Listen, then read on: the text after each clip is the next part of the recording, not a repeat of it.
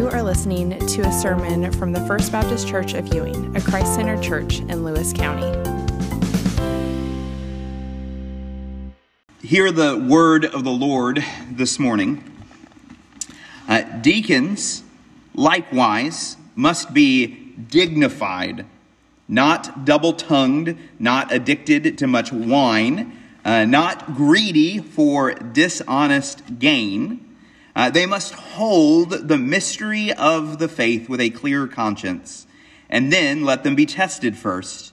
Then let them serve as deacons if they prove themselves blameless.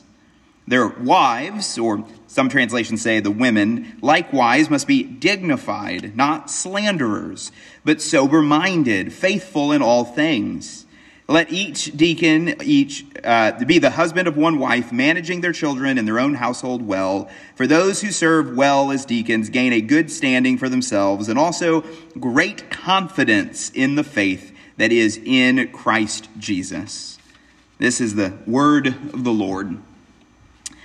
Uh, I, I, want you just to think for a moment about the early church uh, and who the first converts to Christianity were. Uh, for about the first 300 years uh, in the life of the church, Christianity was uh, illegal in the Roman Empire. Uh, being a Christian could actually get you killed. Uh, so it wasn't the prominent, uh, influential members of society that were the first to follow Jesus. well known politicians and businessmen, they didn't want to risk their livelihood or their status in society. Uh, so they weren't very likely to become Christians. Uh, rather, it was often the outcasts and the poor who, who didn't have anything else to lose. It, it didn't matter if society shunned them for following Jesus because they were already being shunned by society. In fact, they actually had everything to gain by submitting their lives to Christ. Uh, because the early church was so good at, taking care of one another and providing for one another's needs. So, one of the largest demographics of individuals who came to faith early on uh, was actually the widows. Uh, especially older women whose husbands had already passed on uh, and who didn't have any immediate family members to take care of them. Uh, many of these widows living around Jerusalem in those early days of the church, uh, they not only found a new faith in Jesus Christ, uh, but they also received a new family. Uh, it was their new brothers and sisters in Christ who stepped up to feed them and take care of them. And this is uh, kind of what you would call a good problem to have. Uh, it was good because it, it showed just how the early church was just exploding. You know, new people were submitting their lives to Christ on a daily basis. Uh, but it was also kind of a, a, problem in the sense that there were suddenly a lot more individuals that needed attention and a lot more mouths that needed to be fed. And Jesus' apostles, who were acting uh, as the pastors of that early church in Jerusalem, their lives began to get busier and busier, and, more and more time during their week was taken up just visiting and taking care of these widows. And even though they enjoyed that work, it meant that there was less and less time for them to spend praying and, and preaching the word of God. And so, to solve this problem, the apostles they they decided to uh, create a new role in the church, the office of deacon. Seven guys were selected in the church uh, that was in Jerusalem, and essentially they served as table waiters. Uh, it wasn't very glamorous work. They were just serving food to the widows and probably washing a whole lot of dishes afterwards. Uh, but even though it wasn't glamorous, uh, it was no less important. So today, I want to spend our time talking uh, about the work of a deacon. You know, so much of a, deacon's work is, often behind the scenes in the church. Uh, much of what they do isn't always seen or noticed by others. Uh, so it makes it all the more important to teach on the topic of deacons from time to time uh, so that we don't take them for granted uh, or forget about the necessity of having them.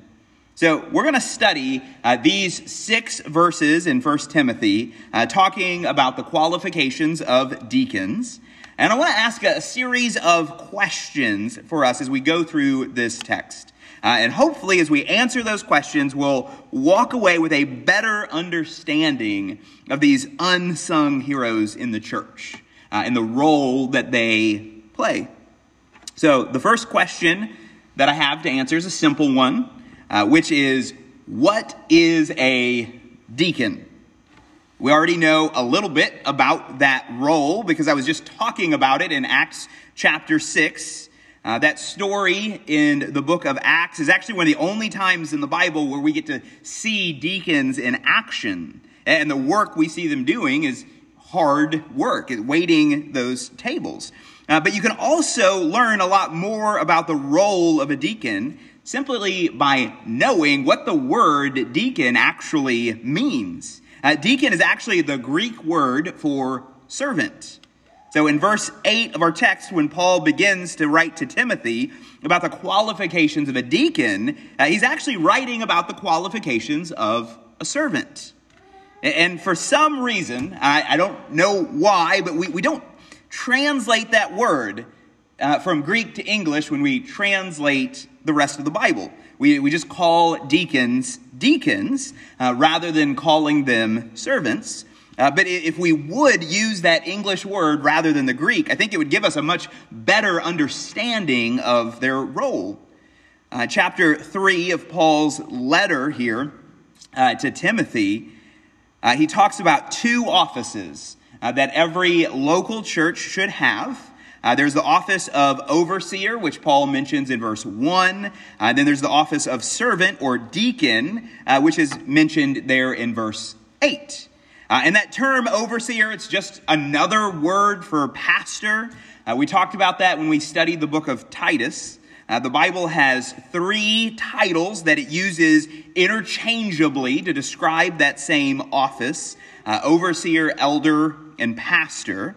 And they all refer to that same role. Uh, and you can learn a lot about the role of an overseer just by hearing it called that term. You know, what, what should overseers do? Well, at risk of stating the obvious, they, are, they should be overseeing things. Pastors are to lead in all areas of the life of the church. Uh, they are supposed to do a lot more than just preach. And while the pastors lead, uh, it's the role of the deacons to serve. That, that's how the two offices work together. Uh, deacons aren't like CEOs. They're not like a board of directors. Uh, they don't exist just to you know make all the major decisions of the church. They're there to serve the, those physical or those tangible needs of the congregation.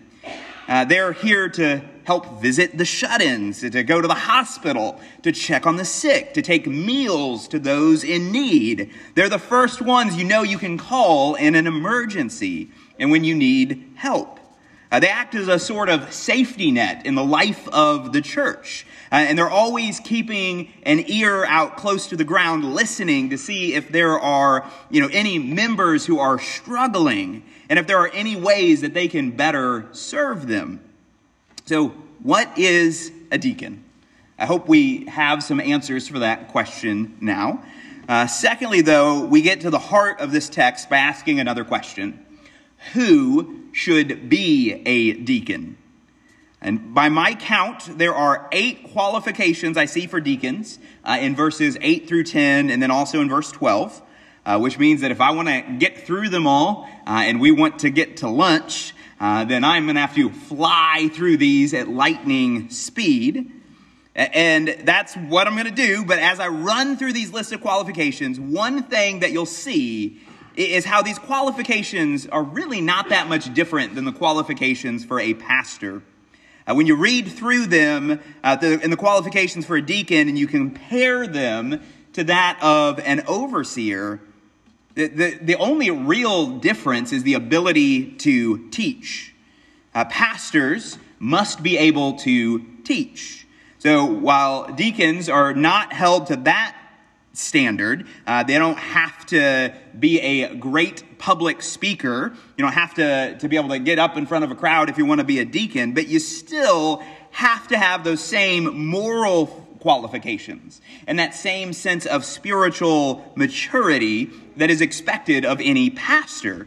Uh, and for that matter, I mean, these are just the basic qualifications and expectations, really, for any mature and faithful follower of Christ.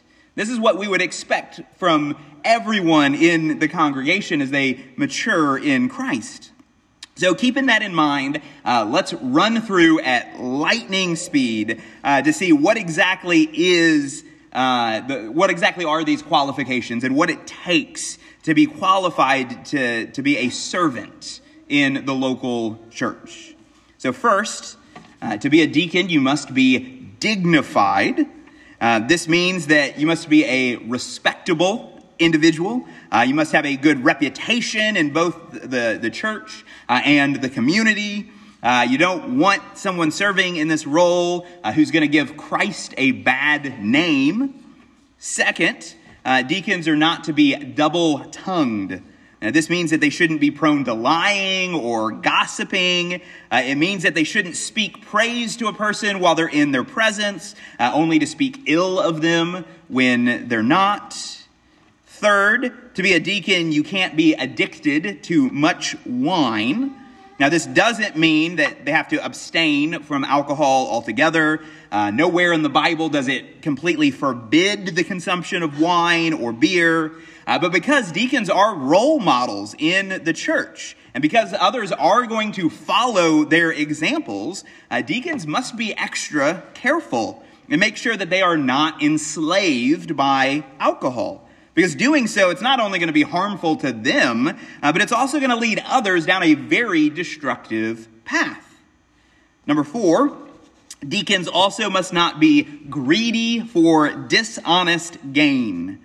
Now, this doesn't mean that deacons can't be wealthy or well off in life. Uh, you don't have to be poor to be a deacon, uh, but a greedy servant is probably not going to be much of a servant at all. Uh, their focus won't be on pouring into others as much as it will be on consuming and, and accumulating for themselves. Number five, deacons are also to hold the mystery of the faith with a clear conscience. Uh, the Christian faith can be mysterious at times. Uh, the Bible gives us all of the answers that we need, but not necessarily all of the answers that we might want.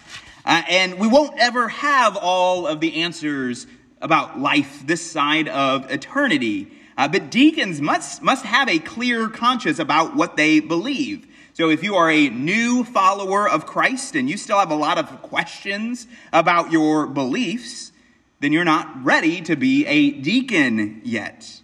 Uh, deacons need to be the kind of mature Christians that others can go to when they have questions. So deacons must be firm in the faith.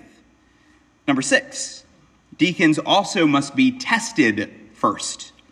There are a lot of individuals uh, who sound like they may be good deacons, at least in theory. You know, maybe they, they seem like they're spiritually mature, they're well respected in the church and in the community. Uh, but you don't want to put somebody in this role who is untested just to find out that you were wrong about your assumptions. So, the first question that we should always be asking ourselves about any potential deacon is how are they already serving? Even without the official title of a deacon, are they already acting at least as a lowercase servant? We, we should look for the ones who help serve uh, when we have meals together and who are setting up the tables and who stick around afterwards to put everything away. Uh, we should be looking to the ones who uh, greet the saints when they come in to worship and, and, hold doors for one another and who make phone calls when, when they notice that, that somebody has been missing from church for a while. Those who are already acting as deacon and serving others already and who have already been tested, those are who should be deacons. So we've seen six qualifications from verses uh, 8 through 10.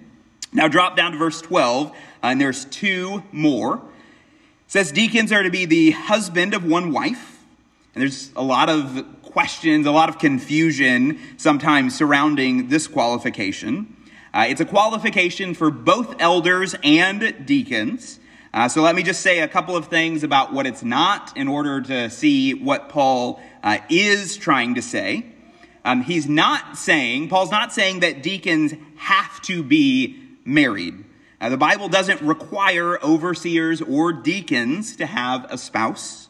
Uh, Paul is also not saying that those who have been divorced are disqualified from serving either as an elder or a deacon. Uh, those who have been divorced still can uh, serve the church. Uh, what this qualification is getting at is the faithfulness to one's spouse if they are married.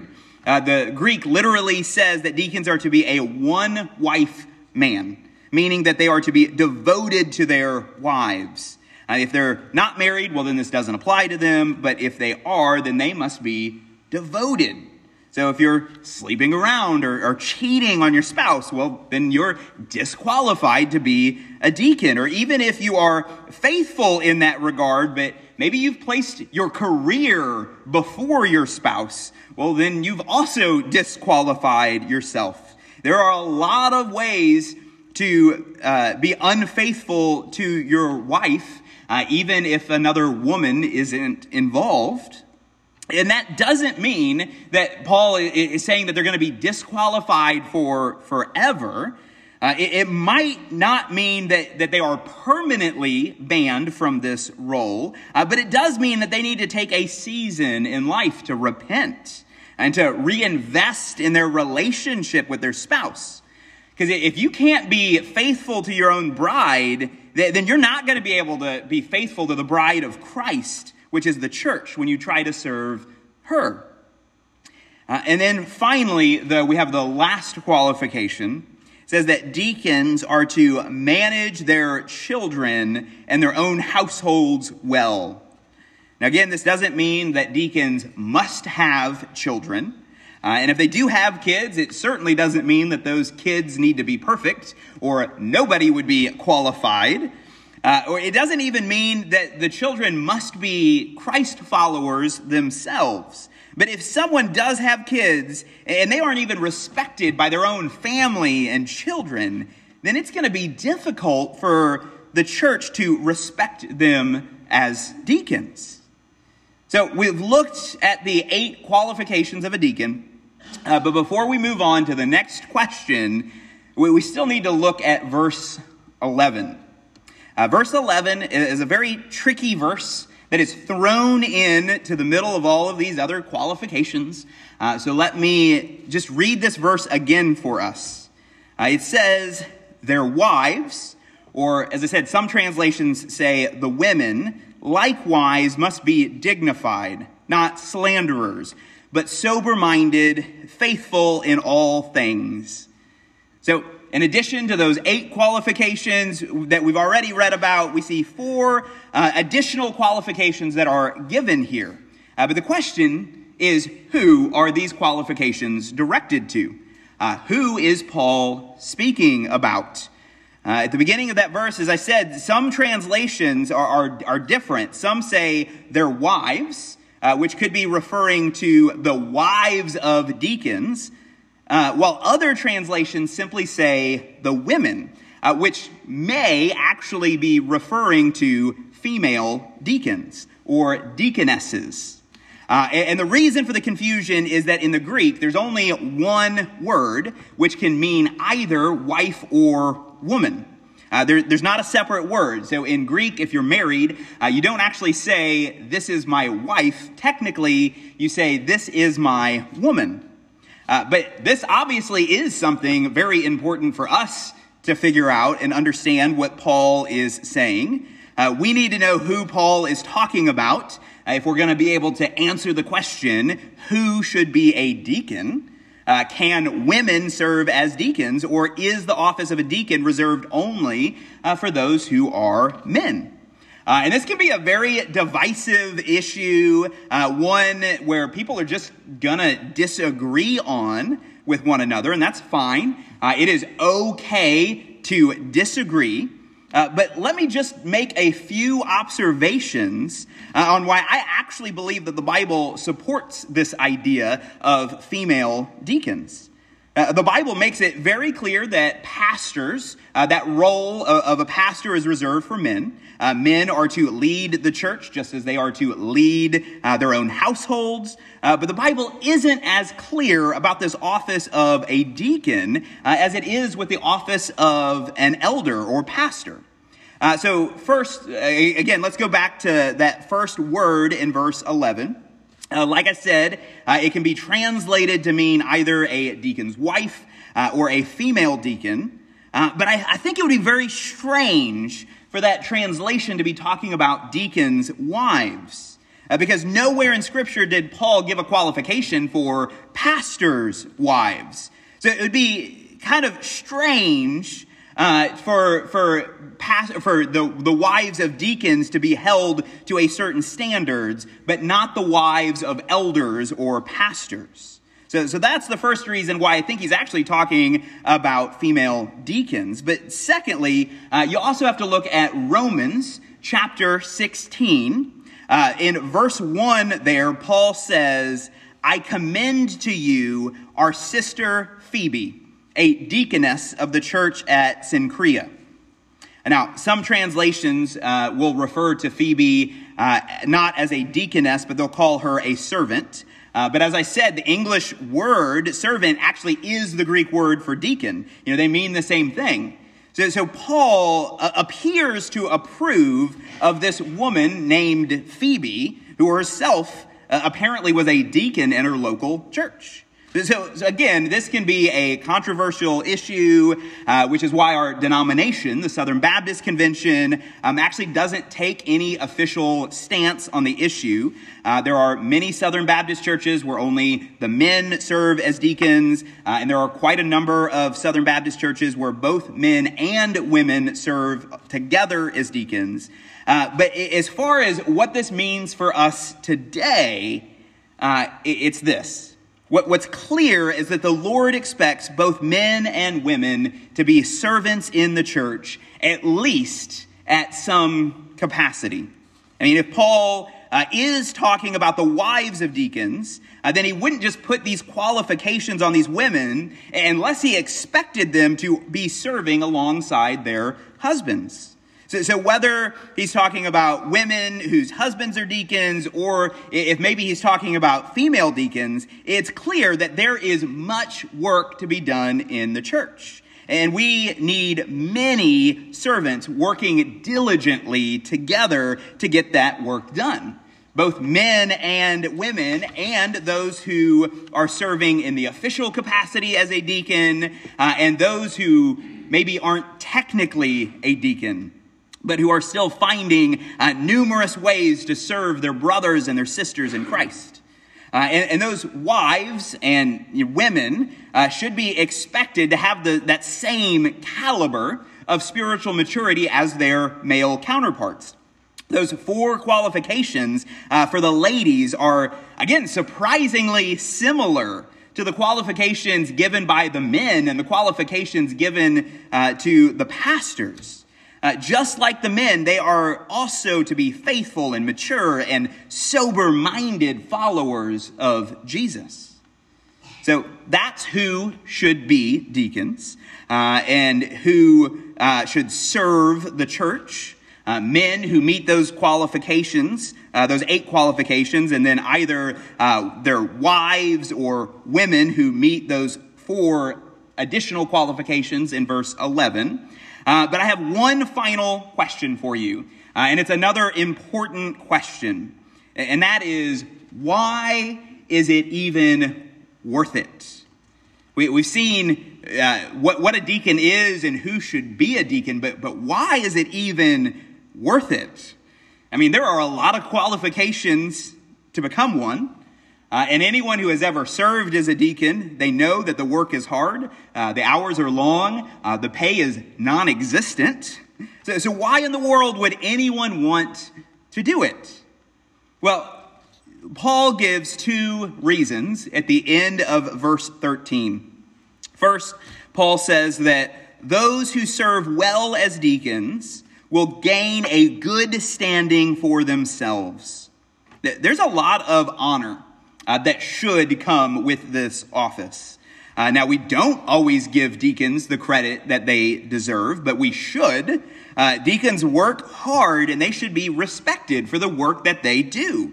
I mean, that's why we're celebrating uh, Jerry Dance today. 64 years of faithful service as a deacon uh, between our church and First Baptist Lewistown. Uh, in, fact, if I've got this right, I remember uh, he told me that as of today, he has been serving for 64 years, two months, and 13 days. Uh, not many can say that they have accomplished a feat like that. And, and Jerry's service, I, I, can tell you, is not just in name only. Uh, when I came uh, in view of a call to be the pastor here, uh, Jerry was actually one of the first people that I met. Uh, he and I actually talked for quite a while uh, in the outer office before I went in to be interviewed by the search committee. And I could tell that, that he took a very invested interest uh, in knowing who might be a, a potential pastor uh, at this church where he served. I remember he and, and Betty and, and all of the other the deacons and their wives took Ashley and I out for a meal just to get to know us. And he, they, they were actively seeing if we would be a good fit for their church. So even after, you know, 60, over 60 years of service, uh, Jerry has still been actively involved in making sure that this church has good leadership over it. Uh, but as rewarding as it can be, for deacons to gain a good standing for themselves, uh, there's an even far better reward for deacons as well. And that's because serving as a deacon, as Paul says here, can give them a great confidence in the faith that is in Christ Jesus. That's what Paul says at the end of verse 13. That deacons gain a great confidence in the faith. Uh, being a deacon makes you more like Christ. And it gives you more confidence in Christ because Jesus was actually the greatest deacon who ever lived. I mean, we think about Jesus, we often think about him in the role of a shepherd uh, or a pastor, but Jesus was also a deacon. Uh, you see this in Matthew 20, verse 28, where Jesus said to the disciples uh, that he came not to be served, but to serve, and to give his life as a ransom for many. Uh, if you read that in the Greek, it actually says that Jesus came not to be deaconed, but he came to deacon. Jesus came as a servant. The greatest act of service in Jesus' ministry was to give his life as a ransom for many. So if you are a deacon in this church and you want an example of what it looks like to serve others, just look to the example of Jesus on the cross. I mean, he served us by giving up his life for us. I mean, he died a, violent, horrible death on a Roman torture device so that if we would just repent of our sins and submit ourselves to Him, we might have eternal life with Him. And that's the greatest act of service one could possibly imagine. But, but maybe you're, you're not someone who is currently serving as a deacon here, uh, but maybe you are someone that the, the, you feel like maybe the Lord is leading you in that direction. He's calling you to be a deacon. Well, then you also need to look to Jesus as an example of the kind of service that will look like. I mean, sometimes it's dirty work. Like when Jesus washed the nasty and gross feet of the disciples. Uh, the work of a deacon, it's often long and, and underappreciated work, just like the countless hours that Jesus spent ministering to the poor and the sick And to some degree, it will always be sacrificial work, but it's work that needs to be done. And even maybe you're, you're not a deacon here, you have no desire to, to ever be one, um, I still hope you're going to walk away from this passage today seeing how all Christians are called to serve and to deacon to one another, at least at some level. Um, every church will have those capital D deacons who have been set aside to model for us what Christ like servanthood looks like. But the reality is, uh, is that all who are Christians should be serving and deaconing as well. I mean, there's just simply too much going on in the life of the church and too many needs that need to be met for just the, the pastors and the official deacons to do it by themselves. I mean, we need an entire congregation where everyone sees themselves as servants. It's difficult work, but as you do it, it will bolster your own faith and your own confidence in Jesus Christ. So, though the work is hard, the work is certainly more than worth any of the, the difficulties that may come with it. So, may we remember that reality in the days and the weeks ahead. Let me pray. Father, um, just thank you so much for sending Jesus to be a deacon to us, uh, to serve us through uh, his death uh, and his uh, burial and his resurrection. May, may we all uh, just model our lives after him, Father. May we seek to serve others like Jesus served us. Um, and Father, I pray that you would just continue to raise up capital D deacons in this church as well. Help us to, to set aside a number of individuals to do the important work and ministry that needs to be done. And, and through it all, may you receive all of the glory and the honor from it. Um, I just say all of this in Christ's holy and precious name. Amen.